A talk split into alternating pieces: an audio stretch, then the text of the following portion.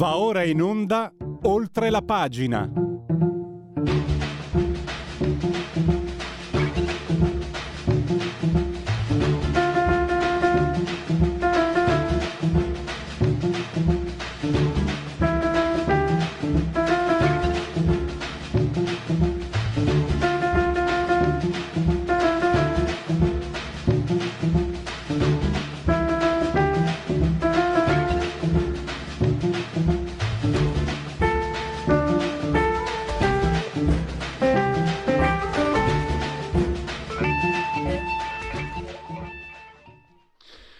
Vedete, questa... oggi comincio con, con, con la filippica. Eh, chiedo, chiedo bene, ma è un argomento che trova molta sensibilità tra gli ascoltatori di Radio Libertà, questa oltre la pagina. Qualcuno più o meno eh, in modo appropriato ha accostato la vicenda di Bobby Sands a è quella lì, di quel farabutto, di quel delinquente che ha cercato la strage di giovani carabinieri, non c'è riuscito perché evidentemente è un imbranato e eh, ha gambizzato una persona che aveva solo il, uh, il torto di essere un amministratore di, una, di, un'azienda. Ecco, qualcuno ha accostato le due vicende, no signori? Eh, Bobby Sands, quella di Bobby Sands era una protesta, una protesta, è morto è morto. Era una protesta per gli irlandesi, era una protesta per le condizioni del carcere. Sto concionando troppo, ma mi scaldo quando penso a queste cose, chiedo scusa, non è il mio compito. Però riepilogo, non voglio fare un paragone. Cioè, la, la Thatcher era una anche che massacrava di botte i minatori scozzesi che, ven- che venivano pagati zero. Cioè, la Thatcher era veramente il male, anche se c'è qualche turbo liberista che ne parla bene. Vabbè, tu parlane bene. Una che ha fatto anche legge omofobe contro gli omofobia pagava chi, chi, parlava male degli omosessuali. Ha fatto una legge così Margaret Thatcher. Dai, per favore, di cosa stiamo parlando?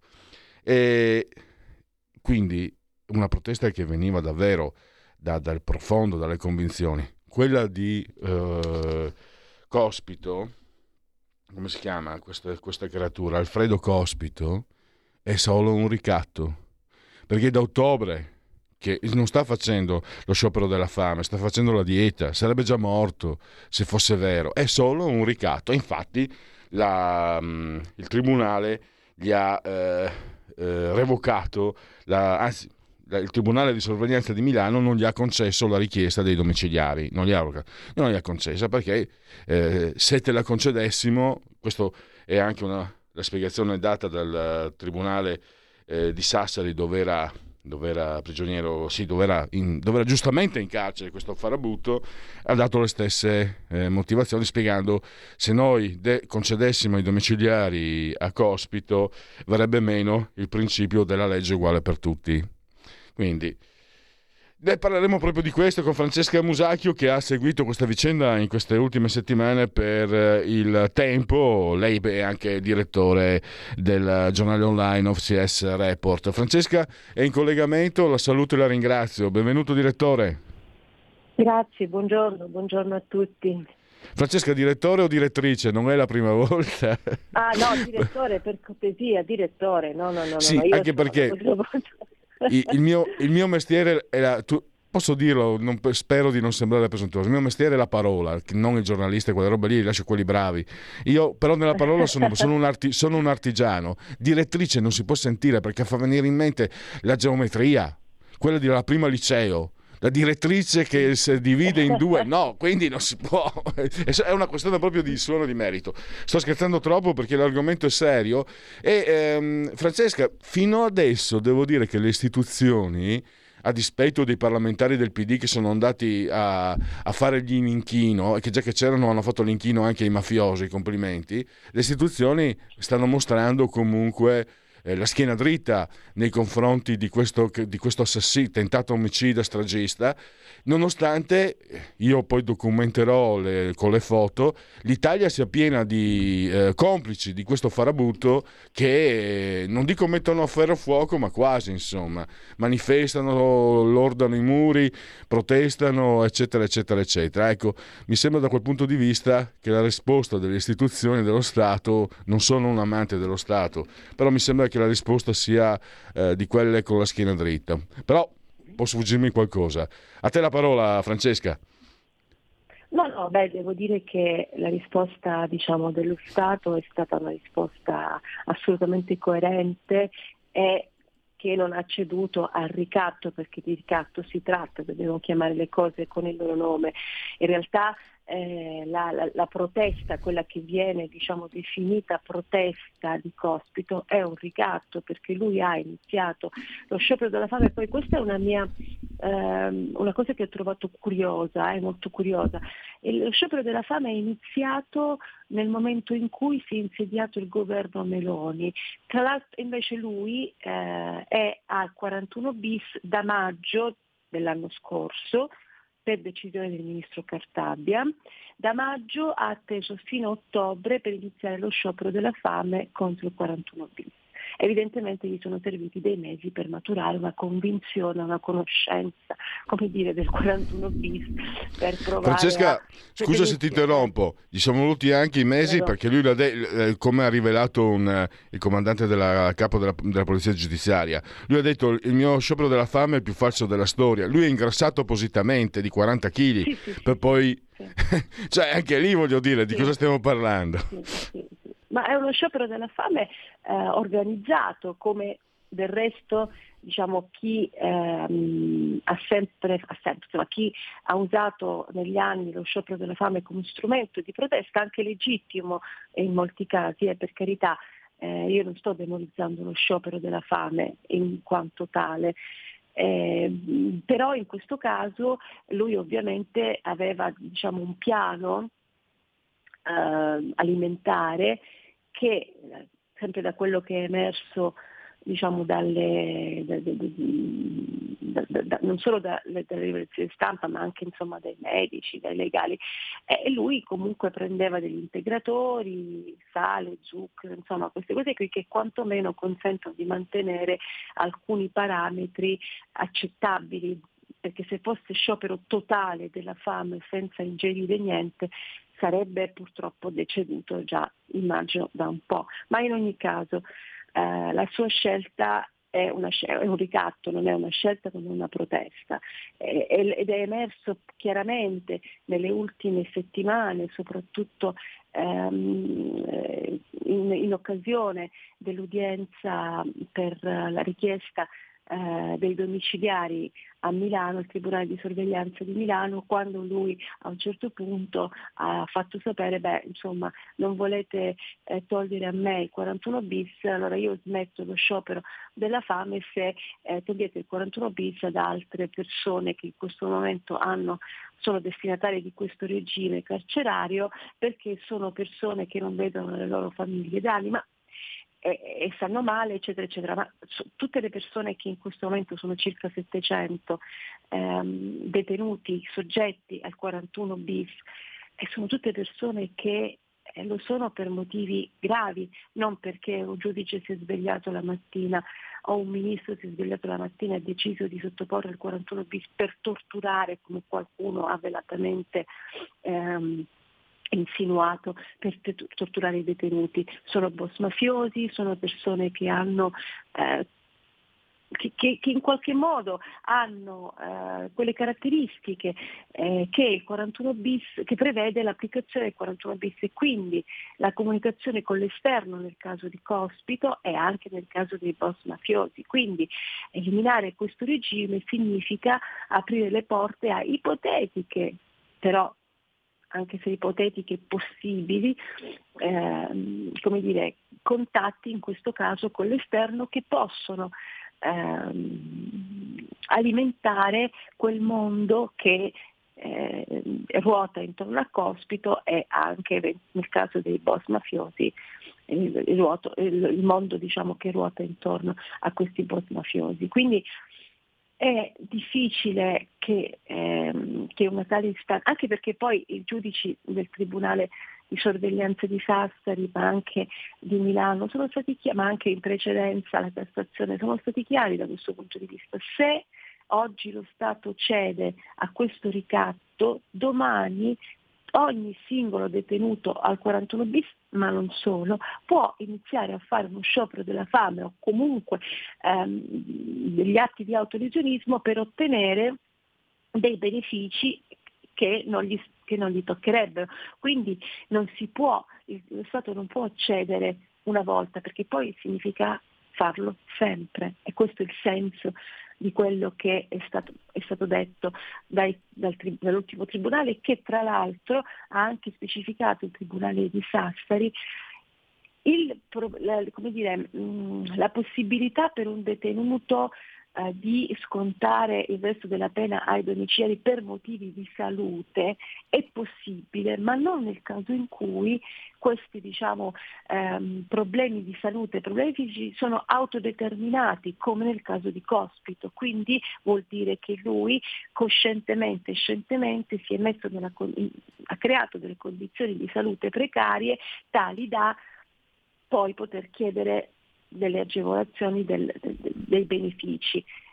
E, e, questo non va bene, perché un conto è essere, avere delle malattie che non sono autodeterminate e allora a quel punto è chiaro che insomma, se possibile si fanno diciamo, si, si, si, mettono in pratica delle, in atto delle, delle agevolazioni, del, delle, la possibilità di andare invece in questo caso lui lo ha determinato il suo malessere fisico, il suo stato di salute fisico, quindi anche per questo motivo non è possibile. Ecco, questa è diciamo, la parte giuridica, ma che poi in realtà è anche una parte di giustizia sociale, perché non è possibile allora a questo punto chiunque, ripeto, chiunque potrebbe da, da, da, da questo momento eh, iniziare uno sciopero della fame per chiedere di essere mandato ai domiciliari o addirittura rilasciato perché per motivi fisici e quindi si aprirebbero le porte del carcere per una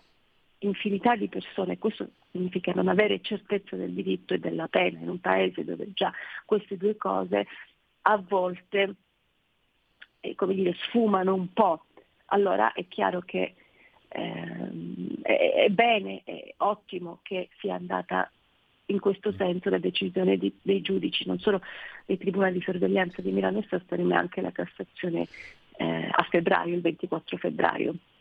Francesca, eh, voglio eh, spostare mm, l'argomento. Non ti sembra che la società italiana, il sistema non tanto il sistema, alcuni, as- alcuni aspetti della società, si stiano dimenticando clamorosamente delle vittime e della uh, capacità, della possibilità di difendersi. Ovviamente io sto pensando a quella consigliera comunale del PD che vuole vietare i filmati nei confronti delle zingare che rubano. E rubano, e sono zingare, loro si chiamano zingari, loro stessi, quindi sono quelli del PD che non vogliono che tu li chiami zingari, ma se lo zingaro, quando noi zingari vogliamo, eh, allora quindi sono, arrangiati con lui, gli dico quello del PD.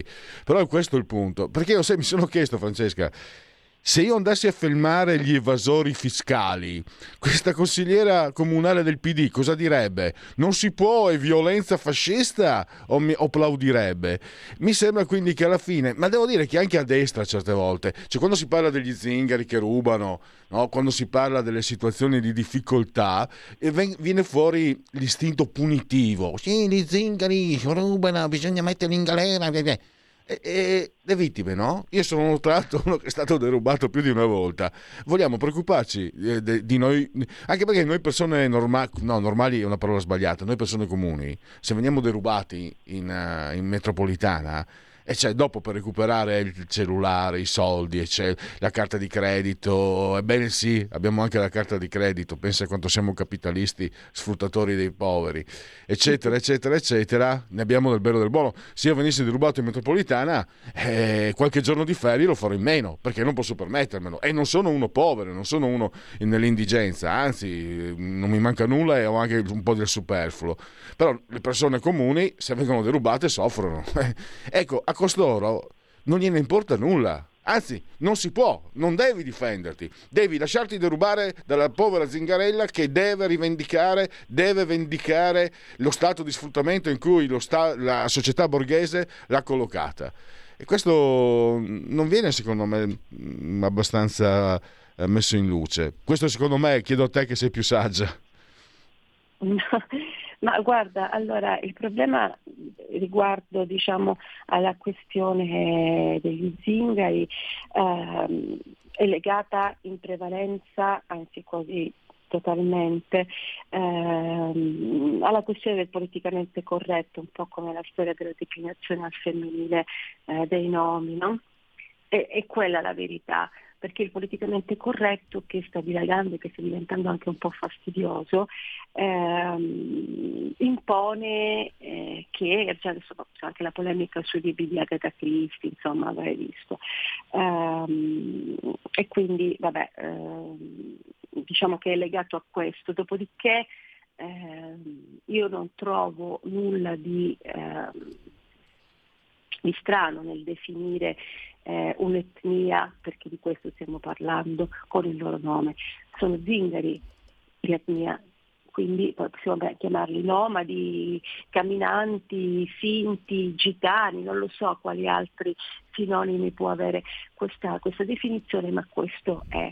Il problema è un altro, il problema è che ehm, nessuno mai è riuscito a eh, estirpare questo fenomeno come altri, eh, per carità ce ne sono anche altri che non sono stati estirpati, perché alla fine le leggi italiane da questo punto di vista non sono eh, particolarmente stringenti. Esempio, e succede spesso che tra eh, le borseggiatrici, rom, zingare, finti, eccetera, siano in, in, attesa, siano in gravidanza, ok?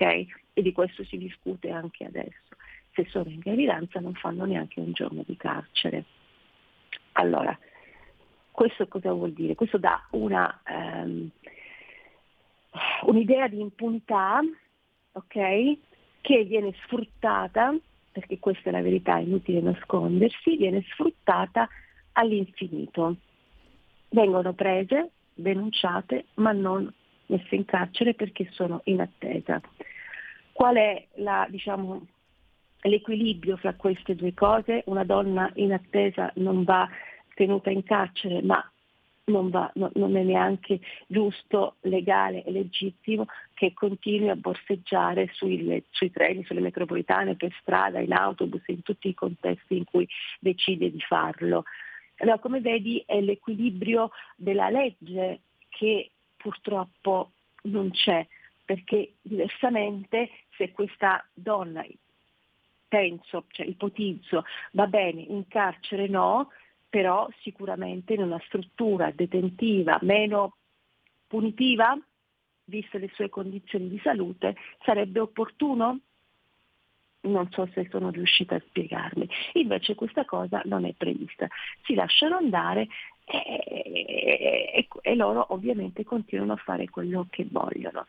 Siamo in un contesto di, politi- di, politicamente corretto devastante da tutti i punti di vista perché ci attacchiamo a mille cose che non hanno fondamento, che non hanno senso, pur di, ehm, dire, di batterci per dei diritti presunti o, o, o reali, ma questo poco importa. Ma non è no, non possiamo trovare tutto discriminatorio, tutto ehm, che va a ledere i diritti di qualcuno, perché altrimenti la fine che si fa è che in questa Italia tutti hanno diritti ma nessuno ha dei doveri. E questo è il punto fondamentale. I diritti vengono tutelati, i doveri no. Qual è il dovere de, de, di queste persone? Quello di non delinquere poi avrai dei diritti sicuramente, ma il tuo dovere è non delinquere, pagare le tasse, comportarti correttamente, eccetera, eccetera. Su questo si potrebbe aprire una riflessione molto ampia che potrebbe riguardare vari diciamo, livelli di questa società, compreso un elemento come Cospito che in questo momento sta vantando un diritto, perché di questo si tratta, avendo precedentemente violato delle leggi. È un meccanismo perverso che evidentemente avrebbe bisogno di un equilibrio perché altrimenti rischiamo veramente di prendere una deriva in cui ci sono solo diritti e nessun dovere. Io la vedo così, insomma. Soprattutto, eh, purtroppo siamo in conclusione, io riprendo da dove ho cominciato, i diritti delle vittime che non, non uh, significa, il che non significa la vendetta, ma la giustizia sì, ma soprattutto proteggersi. Sì, sì. Il 41 bis dovrebbe servire anche a impedire che i mafiosi eh, facciano quello che, che, hanno fatto quelli che sono nel 41 bis, tipo sciogliere i bambini nell'acido, eh, scusate se l'ho detto con leggerezza. E filmare le zingare che rubano in metropolitana serve a impedire che, pensa, pensa una pensionata o un pensionato, che, eh, che, vive con 6, 7, 800 euro di pensione, la zingara gli ruba, lui cosa fa? Io ho letto storie e ho sentito storie orrende, cioè di pensionati che per orgoglio non, non, avevano il coraggio di dire ai propri figli, eccetera, e hanno, e hanno, fatto, hanno fatto, quelli sì che hanno fatto digiuno sul serio, perché non avevano i soldi e hanno centellinato per la vergogna.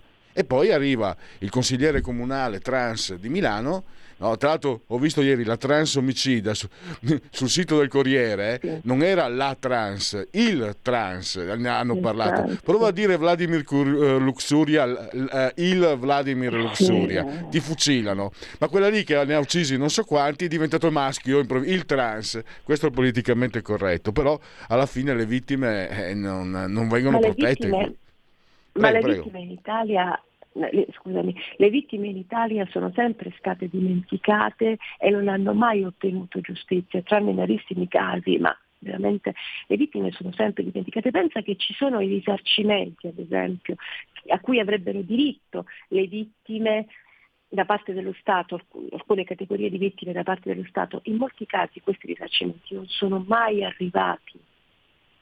Allora, eh, se tu sei vittima, sei vittima doppiamente, lo sei per, per, il fatto che è accaduto e che ti ha, reso, ti ha messo nella condizione di vittima, lo sei anche perché poi lo Stato non è in grado di risarcirti, nel caso tu ne abbia, abbia diritto a un risarcimento evidentemente, non è in grado di risarcirti, non ti paga, non ti dà quello che ti spetta. Quindi le vittime in generale in Italia sono vittime doppiamente. Certo, devo chiudere. Legale. Sì.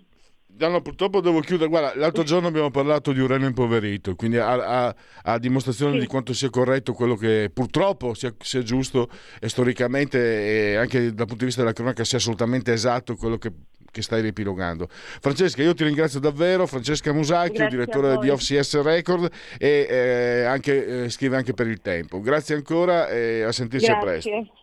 A presto, buona giornata, grazie.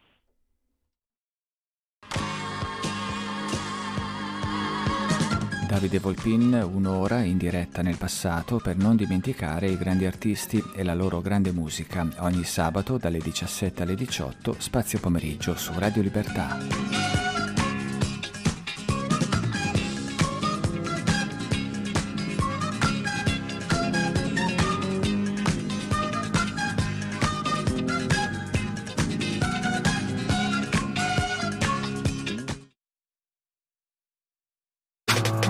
Stai ascoltando Radio Libertà. La tua voce libera, senza filtri né censura. La tua radio.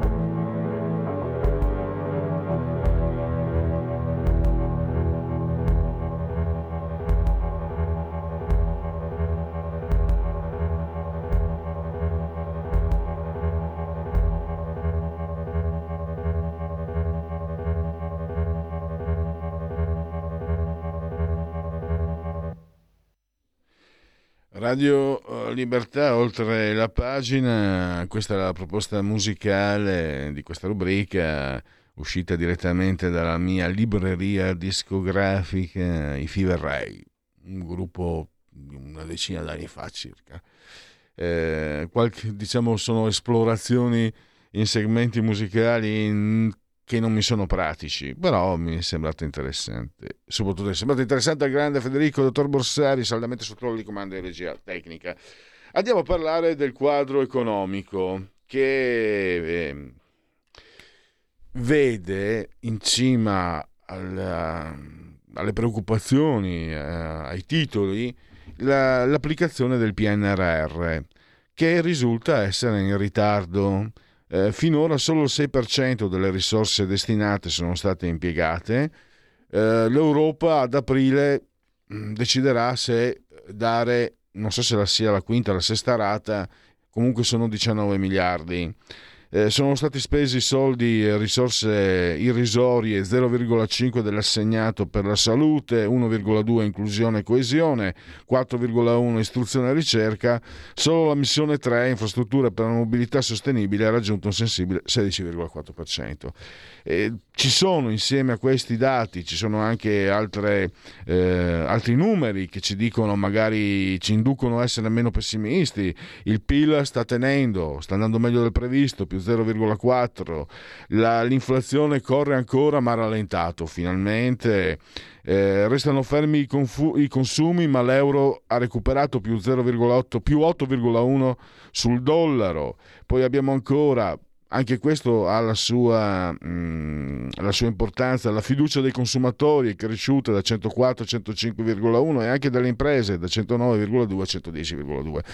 E, e, l'ultima notizia che non ho fatto in tempo ieri a mettere mh, nella preparazione di questa intervista è la, l'approvazione del codice degli appalti eh, che è stata accolta con grande entusiasmo anche se naturalmente i giornali di sinistra eh, riportano le critiche dei sindacati eh, degli edili o degli edili insomma che hanno sembra che siano fondamentali, sembra che la cosa più importante siano le proteste dei sindacati. Quando c'è il governo, la destra che fa una cosa i sindacati protestano, sono le cose, le cose più importanti che ci sia sono i sindacati. Quando il governo c'è la sinistra, o i sindacati stanno zitti o se protestano non se ne accorge nessuno. Vabbè, ma questo fa parte de, della, dell'indicazione dell'informazione.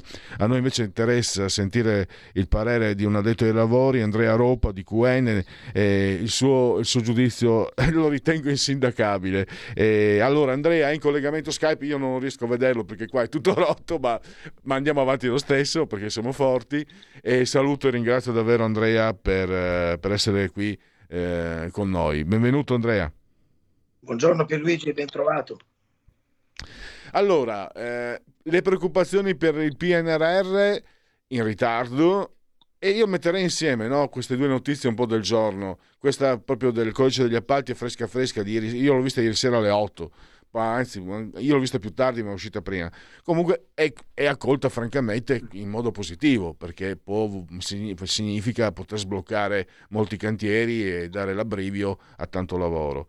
Eh, mettiamo insieme questi due dati e un tua, una tua valutazione complessiva eh, Andrea. Come, come possiamo guardare il domani, il dopodomani e il post dopodomani allora, una valutazione eh, complessiva non è, eh, non è, semplice da questo punto di vista perché eh, le due situazioni che tu mi hai citato e che sono quelle che vanno per la maggiore nelle ultime ore sono due situazioni di segno diametralmente opposto. La prima è assolutamente preoccupante, eh, riguarda il PNR con una percentuale eh, risibile di opere compiute e, e, soprattutto con le dichiarazioni quasi sconfortanti del ministro Fitto che dice che comunque comunque da qua al 2006 almeno una parte di questi progetti sicuramente non, non potranno essere realizzati e qui cade in qualche modo quello che è un, uh, un sogno che abbiamo, eh, che abbiamo, covato tutti quanti fin dai, eh, dalla, dal, dai tempi del governo Draghi, no? di, di, di, di, questo aiuto, di questa spallata decisiva eh, che grazie all'Europa avremmo potuto dare a tutta una serie di rigidità e di pastoie del nostro, eh, del nostro sistema, avremmo potuto fare infrastrutture, avremmo potuto fare cose che attendevano da anni e che non venivano mai fatte per mancanza di risorse, ora queste risorse finalmente ci sarebbero state, si sarebbero schiusi degli orizzonti eh, assolutamente favorevoli, ma eh, eh purtroppo i primi numeri eh, per quanto questo ritardo almeno in parte possa essere colmato, i primi numeri purtroppo sono davvero sconfortanti e questo è molto preoccupante perché la partita del PNR è la madre di tutte le partite.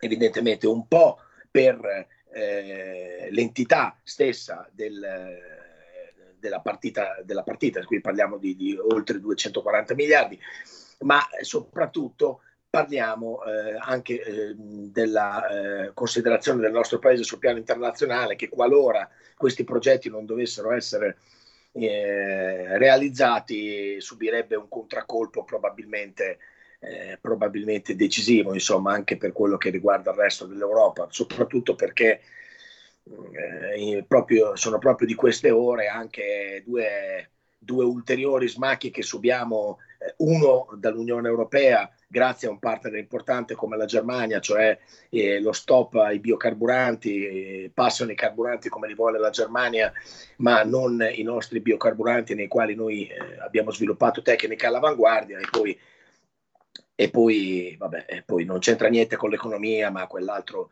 disgustoso episodio della Francia che ci nega l'estradizione di questi delinquenti con, con, delle motivazioni risibili del tipo non possono sviluppare i loro rapporti familiari quando questi hanno sterminato delle famiglie intere, mi sembra veramente qualcosa Andrea, di... Scusami, scusami. Ma, scusami, eh, tengo, scusami Andrea, mi senti? Economia, Pronto? Andrea, mi senti? Sì.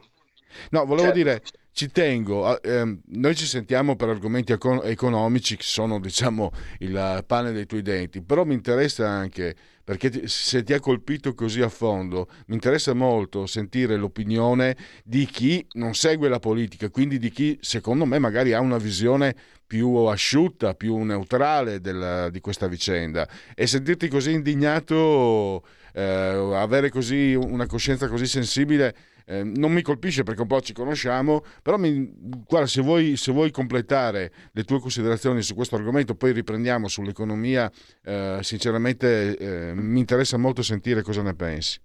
Sì, davvero, io mm, guarda, mm, io credo che la, la l'Unione Europea debba essere costruita no? non, so, non, semplicemente sulle, su, sulla moneta unica, sulla banca centrale unica, ma anche su una comunità di, di, di popoli, una comunità di, una comunità di, stati. E io continuo ad osservare no? il caso della Germania, ma soprattutto l'ultimo della Francia, come in realtà questi stati non solo si muovono in ordine sparso e ognuno eh, prediliga i propri interessi nella maniera più evidente e più palese, ma addirittura qui eh, nel, nel caso francese siamo, siamo ai dispetti siamo veramente a, al, se voi guardate le, le, motivazioni di questa sentenza della Cassazione francese, sono veramente qualcosa che sono inaccettabile, per, soprattutto per le famiglie delle vittime. Eh, che appunto non si possono definire ex vittime, come invece loro erroneamente vengono definiti ex terroristi. Questa è gente che andava presa e, e che deve passare la parte finale della propria vita dentro la galera, laddove avrebbe dovuto essere già ormai da diversi decenni. Questa è la mia, questa è la mia opinione, insomma. Eh, non si può che, che, convenire, mm, parlavamo anche prima con l'ospite precedente, l'Italia è un paese che, che sta dimenticando eh, le vittime e sta dimenticando anche di proteggere le, le vittime.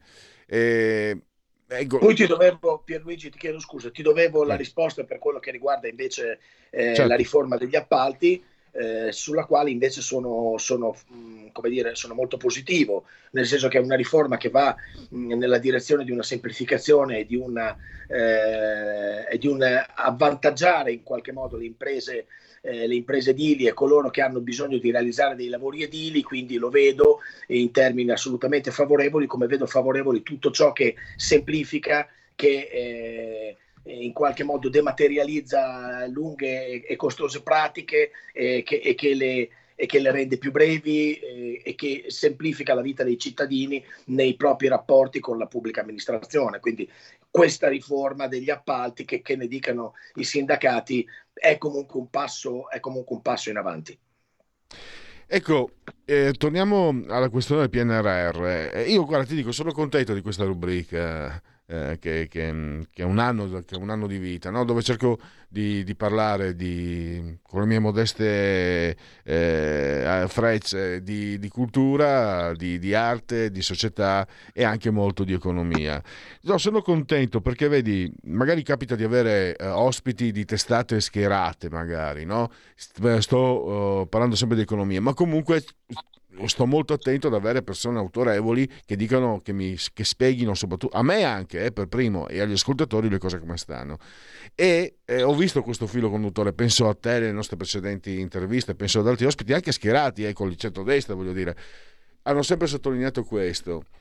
Eh, guardate che la cosa più importante sul PNR è avere la capacità di adoperare quei soldi è lì che dobbiamo stare attenti, è lì che dobbiamo fare attenzione, è lì dove forse siamo in pericolo, siamo a rischio.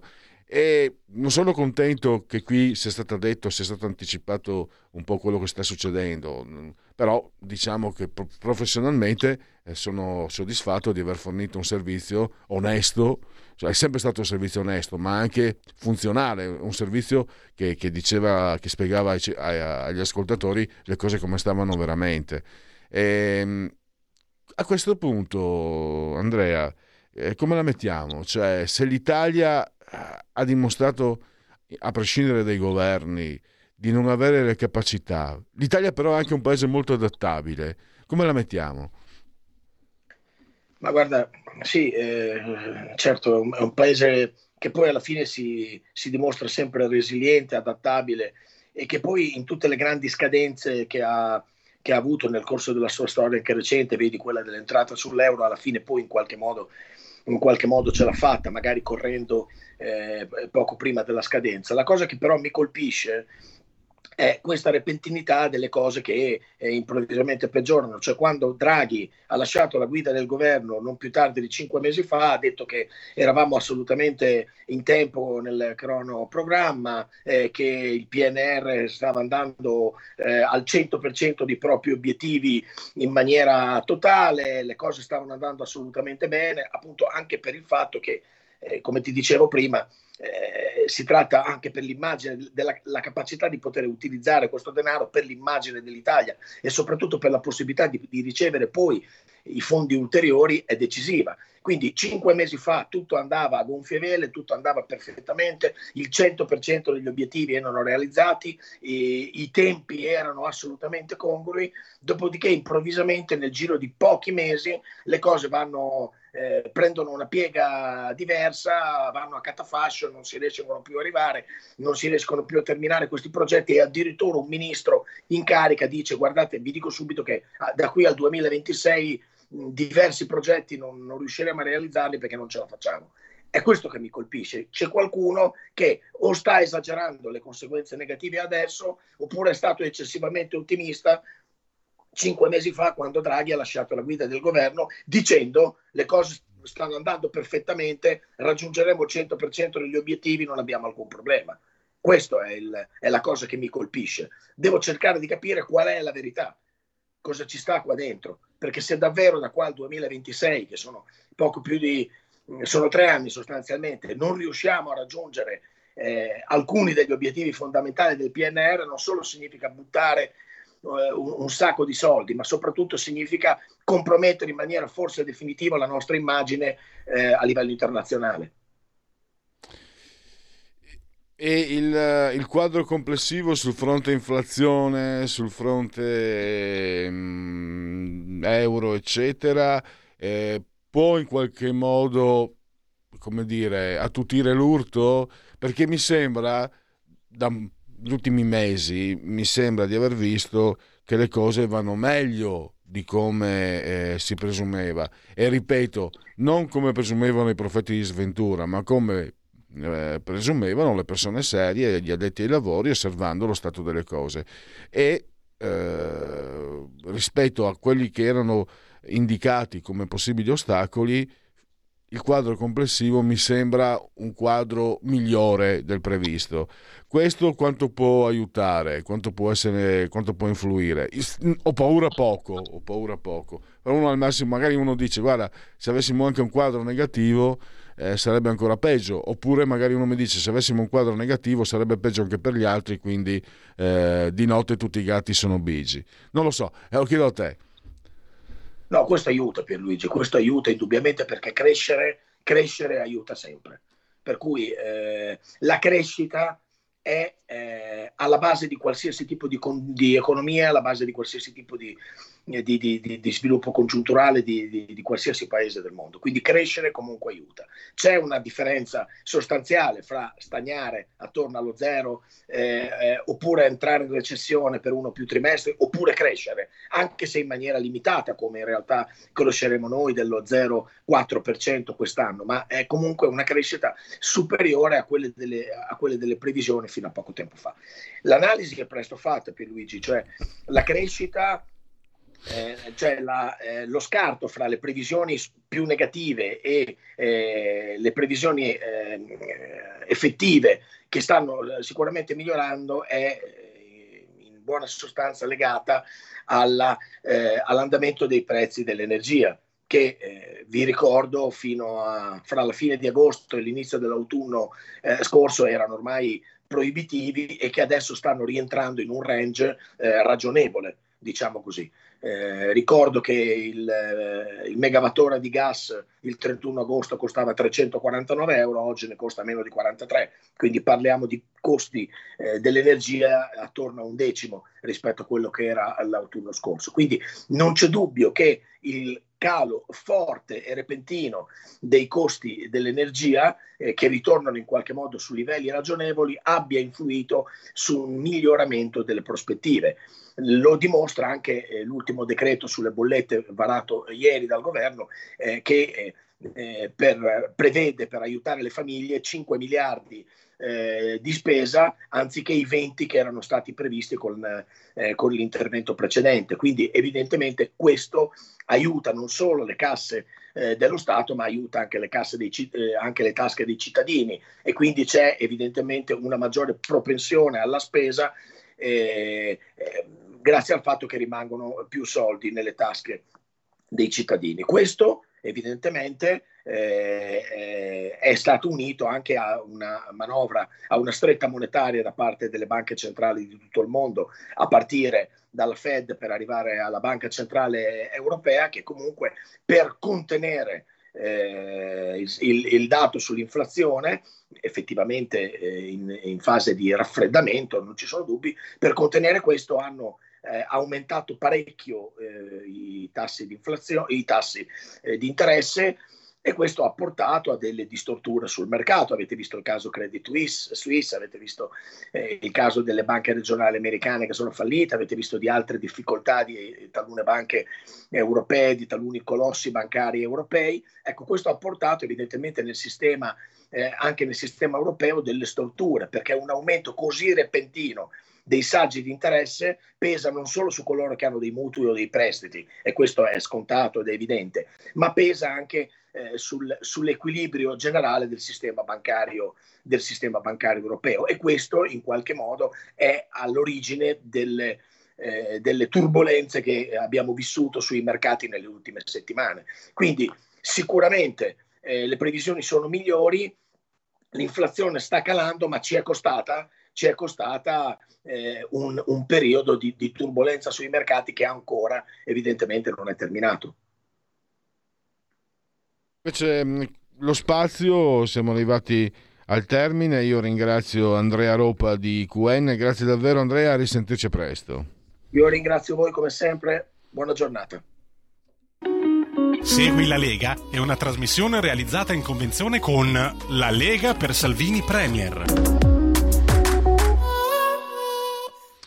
Guardate che si vota in Friuli sabato e domenica. Se siete in gita andate a votare. No, eh, questo è uno scherzo, è poco serio. Eh, votate, votate, votate. Udine, Pordenone, Gorizia, Trieste, mi raccomando. Pordenone, il Friuli occidentale, la destra tagliamento. Udine, la Cimuttonia, l'Alta Carnia, Trieste Lisontino, evviva la Giulia, la Venezia Giulia, tutti, tutti là nelle urne a votare voi lo sapete per chi vorremmo noi votaste. Eh, non facciamo nomi, comunque ricordiamo che attualmente il presidente della regione Friuli Venezia Giulia è Massimiliano Federica, che è anche presidente della conferenza delle regioni. Andiamo avanti, lo, sto, lo stavo leggendo da eh, legaonline.it, scritto legaonline.it, eh, segui la Lega prima che la Lega segua te alla Marciana o seguisca te alla Pellegrina e anche secondo la sintassi. Ah, ah, ah.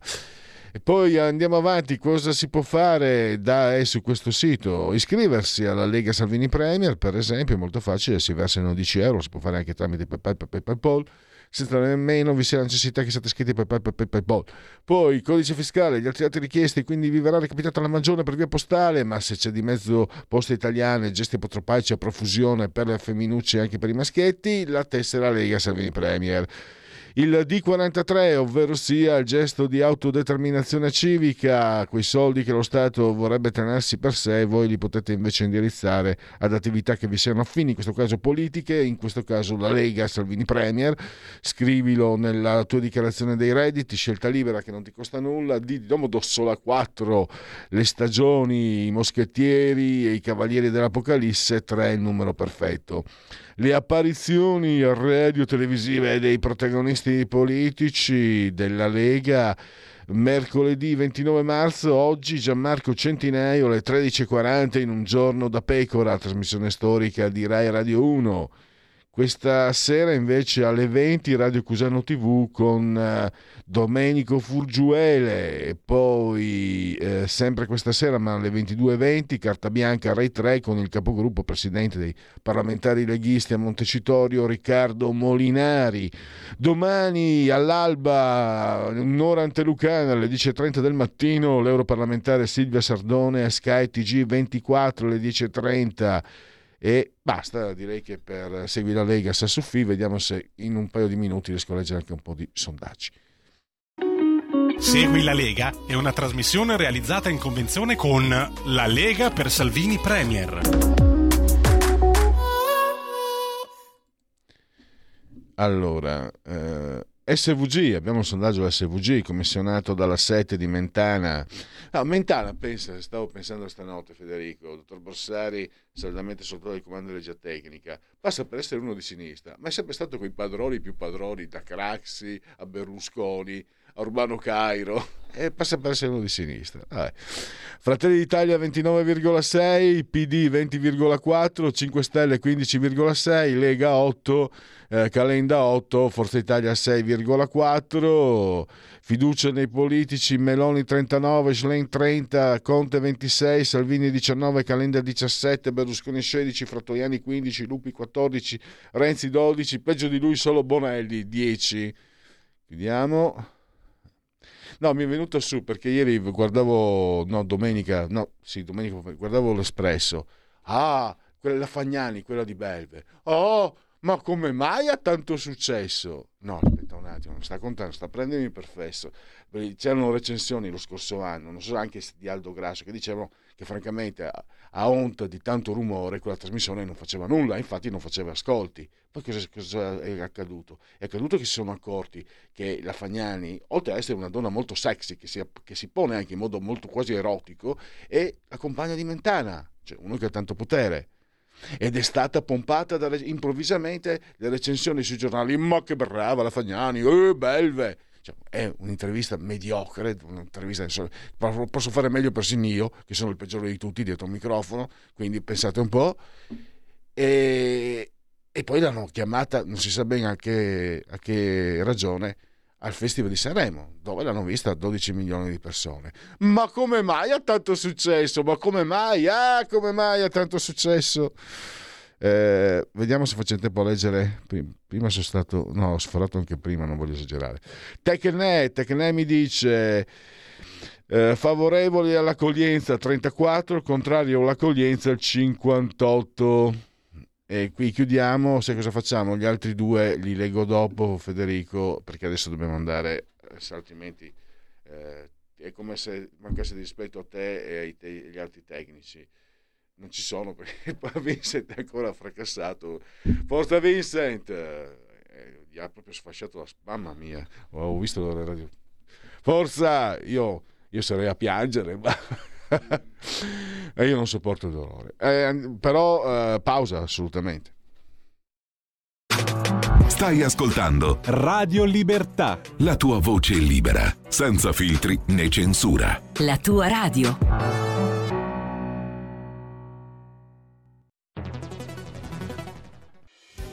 Quotidiano di Sicilia, il quotidiano d'Italia, l'informazione che ribalta i luoghi comuni, una vera visione dei fatti, l'Italia vista da sud.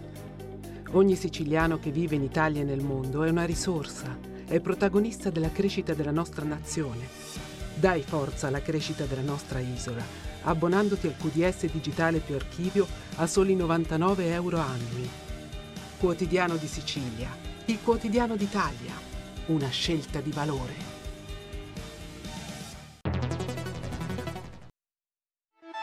Stai ascoltando Radio Libertà, la tua voce libera, senza filtri né censure, la tua radio.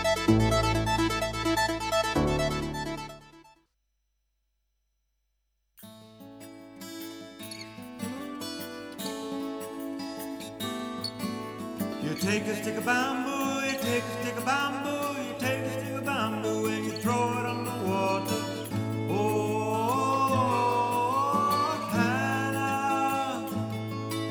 You take a stick of bamboo, you take a stick of bamboo, you take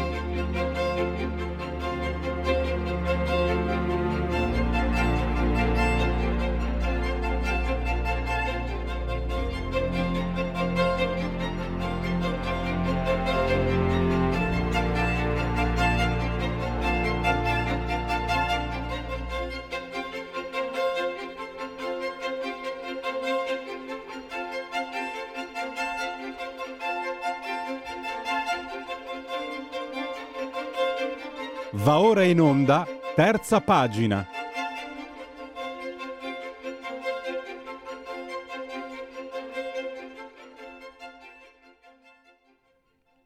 Allora, eh, qui c'è un conflitto di interessi perché un cinefilo come me, appassionato di cinema e ovviamente del grandissimo, beh, inutile usare gli aggettivi, Stanley Kubrick, è emozionante perché sinceramente l'ospite che stiamo per, abbiamo già, tra un po' lo presento, è probabilmente la massima autorità eh, vivente in materia Stanley Kubrick, è curatore del, dell'archivio il più grande database sulla vita e opera di Stanley Kubrick e eh, Lee Unkrich che è un regista Oscar che ha scritto una, ha messo insieme insomma una, un'opera mostruosa 20 kg 1500 euro o dollari. Stanley Kubrick The Shining gli ha assicurato che è l'unico finora ad aver letto tutto quanto contenuto in questa opera che è pubblicata da Taschen eh, sono molto contento anche che abbia accolto il nostro invito e che altro dire. Grazie davvero Filippo Olivieri, benvenuto. Eh, grazie, grazie a voi per avermi invitato, buongiorno. Allora, eh, 20 kg di, di, materiale, tra l'altro eh, ho letto Filippo, lei allora, eh, ha pubblicato una, sul giornale una recensione, poi la, la recensione completa anche sul, sul suo sito, eh, si parla sì. anche di arrivare a un'edizione più, diciamo, eh, accostabile per le tasche umane. Eh, ma intanto parliamo di questa per edizione. I mortali. Per i comuni mortali. Sì, per, eh, per, gli stipendi di argilla. Per, per, gli stipendi di argilla. Sì, allora... che... Esatto. L'edizione che è in commercio adesso è un'edizione per collezionisti, la Taschen è una casa editrice tedesca che fa spesso queste edizioni con un prezzo esorbitante, sono super curate, sono anche degli oggetti bellissimi da vedere, questo in particolare su Shining è in realtà una scatola che si apre e all'interno rivela una serie di libri e eh, tra questi libri c'è anche un, fa- un facsimile della eh, risma di carte, di, di, fogli che Jack Torrance, il protagonista di Shining, eh, su, su, cui componeva il suo romanzo, tutti questi fogli con scritto il mattino l'ora in bocca, il mattino l'ora in bocca e quindi è un oggetto anche da esporre, da, da, da collezionare. Sento dei rumori strani, mi sentite? Sento bene, non so... Ancora problemi? Ok. No, sento semplicemente un suono, ma evidentemente è qualcosa sulla linea, ma nessun problema. Comunque se ci sentiamo va bene. Comunque e, Filippo, appunto, dicevo... un attimo, avevo letto tempo fa che i... anche nell'edizione italiana, no? il mattino l'ora in bocca, Kubrick pretese che venisse battuto a macchina foglio per foglio, non fotocopie. Sì, sì, No, no, no, sono tutte battute a macchina. In realtà poi l'impressione che si ha è che chi abbia dovuto eh, scrivere questa frase in sei lingue, tra l'altro, sia uscito di testa perché è una cosa da pazzi. La, il compito toccò alla segretaria di Kubrick. In realtà eh, sono state battute 127 eh, pagine più quelle eh, per le lingue straniere, comunque sono meno perché già Kubrick aveva girato la scena in inglese, quindi già sapeva quante pagine ci sarebbero viste nelle altre lingue. In totale Margaret, la segretaria, diceva che questo compito non è stato minimamente massacrante, ci si dedicava qualche ora la sera e, e anche per sgranchire le dita, come diceva lei, dopo tutta una giornata passata tra le carte e tra i fogli della produzione. Eh, sembra appunto un'impresa così da matti, ma eh, per uno dattilografa professionista è stato così diciamo una, una passeggiata. Ecco. Ecco, ma parliamo anche di, eh, di, continuiamo a parlare di quest'opera, ma anche di, di Kubrick. Non, eh, mi, aveva, mi, ha colpito questo, eh, possiamo parlare ovviamente di tantissime cose. Lui è un perfezionista, eh, lo sappiamo tutti. Mi ricordo in un castorino, in un'intervista, diceva: Beh, se una scena può, per, essere, per uscire bene deve essere girata mille volte, perché non farlo? E quello che mi ha colpito leggendo interviste anche delle figlie, eccetera, che lui era un perfezionista, quasi era un'ossessione, ma era una persona mh, nelle ricostruzioni molto dolce, non era uno che desse fastidio, che facesse pesare. Non so, io so che aveva scritto, mi sembra, 24 pagine di istruzioni per chi gli accudiva il gatto. Aveva interrogato il, uh, il medico dei gatti, l'aveva letteralmente interrogato, poi aveva ricostruito tutto quello che era necessario per il gatto. Cioè, figuriamoci chi...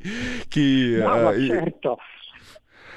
Però una persona dolce, una persona... È, è una leggenda, ma è assolutamente vera. Però è anche vero appunto che Kubrick non era un tiranno, nessuno degli attori si è mai lamentato dei metodi tenuti da Kubrick sul set, davvero nessuno, ci sono stati alcuni tecnici che non si sono trovati bene, ma spesso la maggior parte, anzi faceva parte quasi di una famiglia perché ha lavorato con le stesse persone film dopo film da quando si trasferì in Inghilterra nella metà degli anni 60.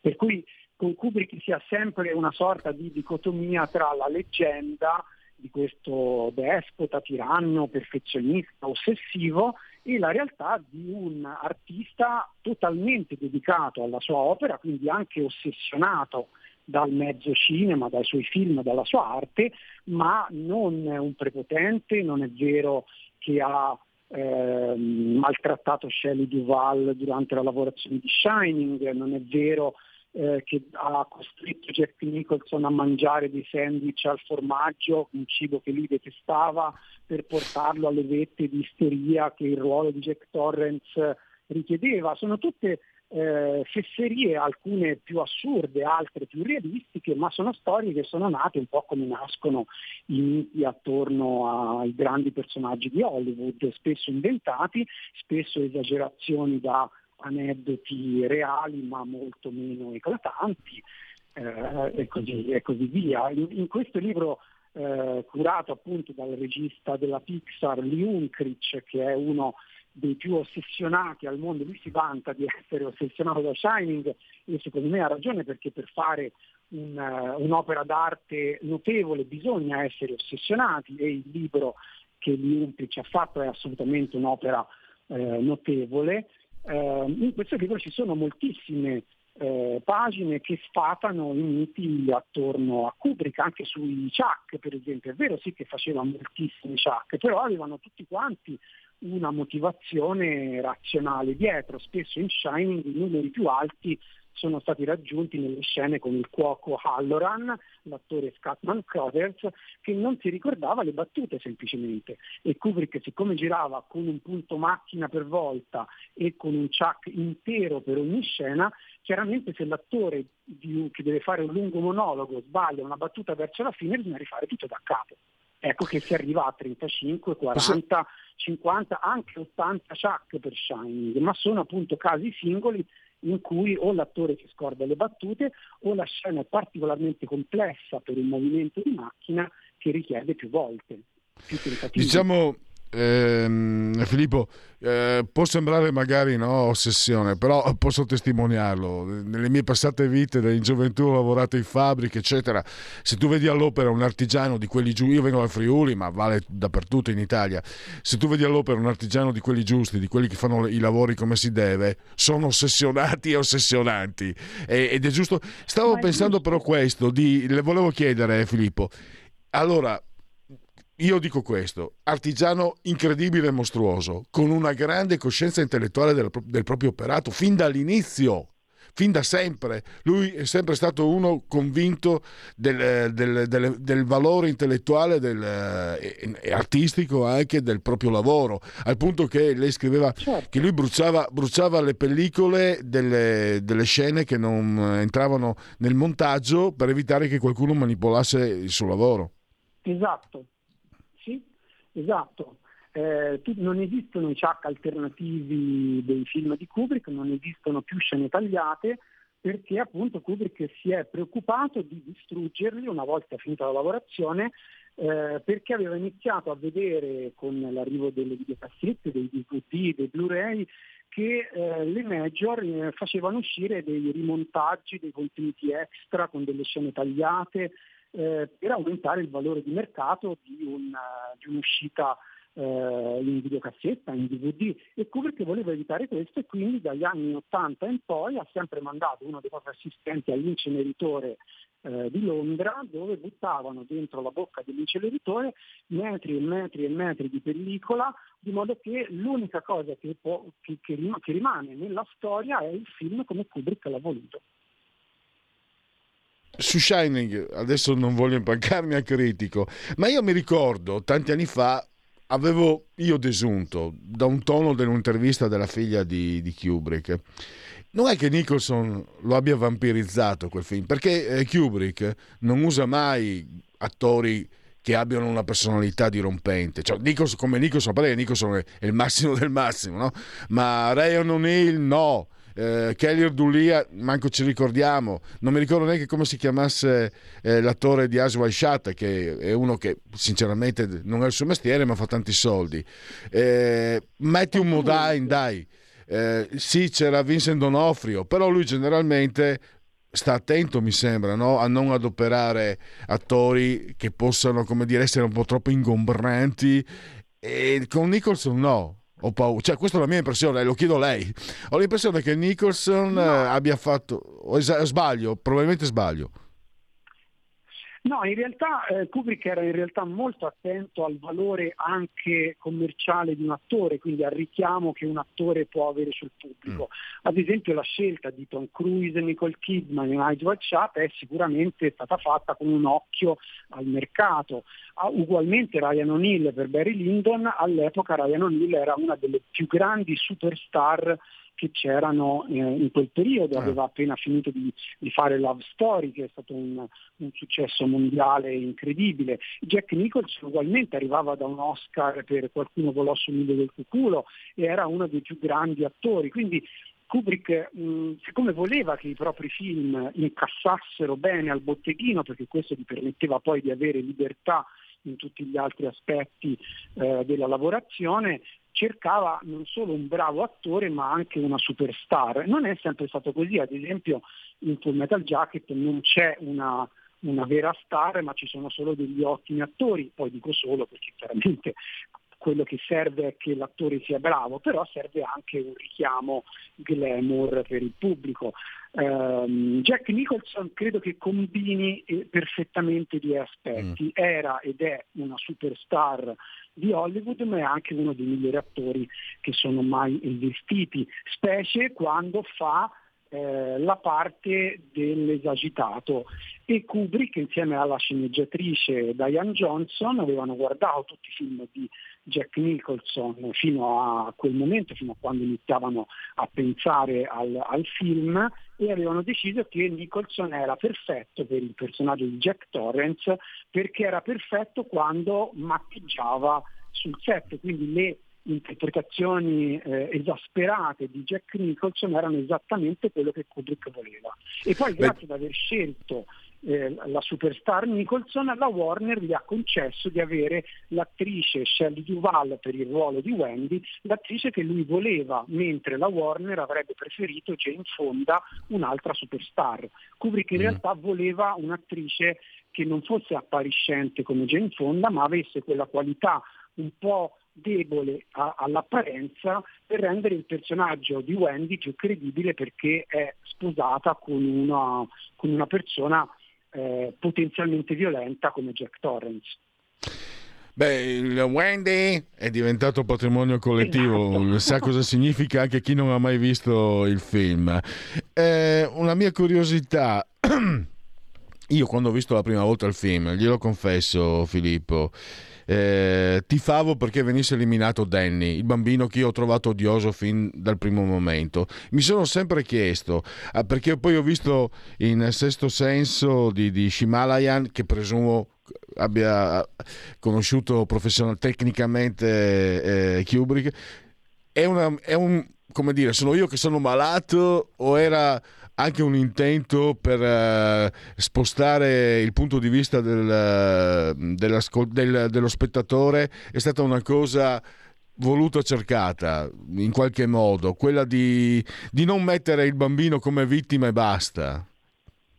Secondo lei, eh, perché, ripeto, questo... È una No, ma persona certo, personale. No, no, no, ma questa è un'interpretazione eh, soggettiva assolutamente plausibile. Se a lei eh, il personaggio di Demi la irritava, è una, è una reazione assolutamente eh, legittima. Durante la, la scrittura, l'adattamento del romanzo di Stephen King in sceneggiatura, eh, Kubrick e Diane Johnson in realtà non si preclusero nessuna possibilità per il finale. Ci sono delle bozze di sceneggiatura in cui eh, muore eh, il, il cuoco, come infatti poi succede nel film eh, infinito, ci sono scene in cui doveva morire Jack Nicholson, in cui poteva addirittura morire Danny, il bambino, e questa era un'idea che piaceva molto alla sceneggiatrice, ma Kubrick in realtà eh, la bocciò subito perché diceva che il pubblico sarebbe stato troppo scioccato se alla fine eh, sarebbe morto un bambino.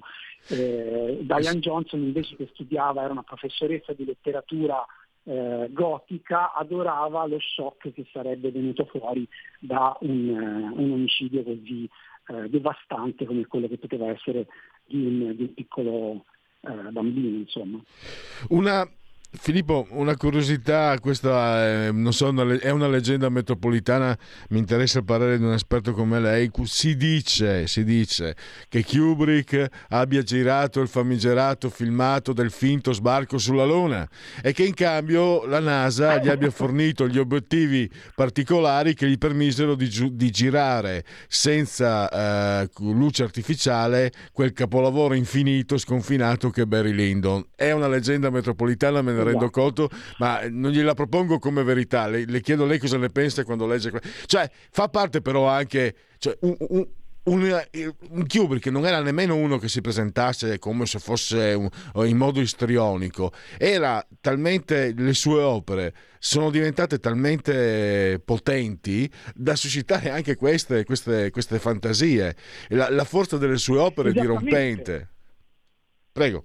Esattamente, proprio così. Eh, è un personaggio come Kubrick che ha fatto dei film che sono entrati nell'immaginario collettivo e che si è anche proposto eh, al pubblico in modo da solleticare il nostro interesse, questo, questo genio, questo eremita, questa persona così lontana e irraggiungibile che non parla con la stampa, che fa questi film così eh, potenti, chiaramente attira su di sé anche delle leggende eh, diciamo nelle frange della società un po' più sbrindellate che sono quelle appunto delle teorie del complotto. Eh, questa storia del, del eh, finto allunaggio si ritrova eh, spesso nel, così anche eh, su, su giornali generalisti perché chiaramente ha a che fare con ehm, l'immaginario pop eh, di tutti e ci sono due versioni della storia, una un po' più eh, diciamo hardcore e l'altra un po' più soft. Eh, la prima dice che non siamo mai andati sulla Luna, che Kubrick ha girato tutto, eh, tutte le riprese per farci credere a questa macchinazione. L'altra versione dice che Kubrick aveva girato delle riprese per una sorta di piano B nel caso in cui la NASA non fosse riuscita a mandare in onda le riprese che arrivavano eh, via radio dalla, dalla Luna. Nessuna delle due è vera, chiaramente. Kubrick non ha avuto niente a che fare con, con questa eh, macchinazione. Il tutto è nato da un libro del 1976 fatto da un, eh, una persona in America, era un libro ciclostilato in proprio, quindi una piccola, eh, così, una piccola teoria dove Kubrick tra l'altro viene menzionato proprio di striscia, non c'è neanche data particolare attenzione, ma proprio perché Kubrick era Kubrick questa storia ha preso piede e viene ripetuta e secondo me, come appunto diceva anche lei, è il segno di quanto Kubrick ha inciso il nostro immaginario collettivo, di quanto è presente nella cultura popolare, anche con Ecco. queste eh, leggende piuttosto assurde. Esatto, ma eh, e poi chiudiamo perché purtroppo abbiamo esaurito il tempo. Ho un aneddoto mh, che lei probabilmente con... cioè non è un aneddoto, è una, è una constatazione personale. Grande appassionato come sono di Kubrick, come tanti, sto sempre attento quando se ne parla. E allora io ricordo credo fosse eh, Panorama nel 1993 eh, periscopio le notiziole quelle in breve la notizia della figlia di Kubrick che era a Firenze da mesi per fare incetta di rubriche di arredamento per quello che poi eh, divenne Eyes eh, Wide Shut che però uscì nel 99 allora, questa dà un po' l'idea, no? Questa in realtà non l'avevo mai sentita. eh, No, ma io me la ricordo- me la ricordo io bene. Panorama. Eh, esatto, no, no, ma non metto in dubbio che sia uscito. In realtà durante gli anni, diciamo dalla metà degli anni 80 in avanti, poiché Kubrick dopo Full Metal Jacket non fece più un film per molto tempo, fino appunto ad Eyes Wide Shut che è uscito nel 99, eh, sulla stampa internazionale, quella italiana, quella tedesca, quella inglese, cominciarono ad uscire tutta una serie di notizie per riempire il vuoto di Kubrick che non faceva più niente. Quindi si trovano, ad esempio, eh, delle notizie secondo cui voleva girare il film Il profumo, tratto appunto dal romanzo di Suskind, cosa che non era vero quando poi eh, andarono a interpellare Kubrick chiedendogli, disse non l'ho ancora letto, l'ha letto mia moglie, insiste per dirmi che lo devo leggere perché è bellissimo, ma non l'ho ancora letto. Quindi ci sono state tutta una serie di storie eh, un po' inventate per riempire il vuoto, un po' magari ehm, nate da qualche dettaglio che è trafelato. Kubrick in realtà in- in, eh, nell'anno in cui si ricorda lei non stava ancora lavorando ad, ad Shut, aveva soprattutto non aveva eh, idea delle, delle maschere veneziane, quindi un'eventuale eh, ricerca in Italia non era possibile almeno fino al 1994. Eh, pensava di fare Wide Shut in realtà per tutta la sua vita perché l'idea ce l'aveva già negli anni 60 di adattare Doppio Sogno di Schnitzler. Dopo Full Metal Jacket ci eh, iniziò a pensare nel- nell'89, nel 91, ma aveva in mente di fare eh, un film comunque eh, ambientato in America con un'ambientazione contemporanea, ma le cose relative all'Italia, quindi relative alle maschere veneziane, al- al- all'arreda- all'arredamento, all'architettura, sono tutte verso il 1994-95. Tant'è che poi Kubrick eh, usò il, eh, il proprio assistente Emilio D'Alessandro facendo telefonare al suo cugino che stava a Venezia e ehm, i consulenti di Kubrick per le maschere veneziane sono in realtà parenti di Emilio, il suo assistente. Ho parlato anche con loro, con Edda e Barbara del Greco, mi hanno raccontato eh, la loro ricerca nei negozi delle maschere, andare a cercare, a, a fare le foto, a spedirle a Kubrick, il produttore di Kubrick, nonché suo cognato Jan Harlan che arriva a Venezia per fare da mediatore. Ehm, insomma, ci sono sempre t- tantissime bellissime storie relative a come Kubrick si muoveva e come aveva tutti i tentacoli sparsi per il mondo per riuscire a fare i film come, come voleva lui, con, con quel perfezionismo e quella cura. Purtroppo abbiamo veramente esaurito lo spazio. Io spero nuovamente di, di poter avere Filippo Olivieri ai nostri microfoni perché è sterminato. volete, per me è un piacere. Eh, per me è un'emozione parlare di Kubrick e quindi eh, lei è il massimo esperto, quindi meglio di così. È stato oggi veramente è stato un, un piacere, non è stato un lavoro, ma è stato un Anche piacere. Grazie, grazie Filippo Olivieri, a Anche Vi risentirci. ringrazio di nuovo. Grazie, risentirci.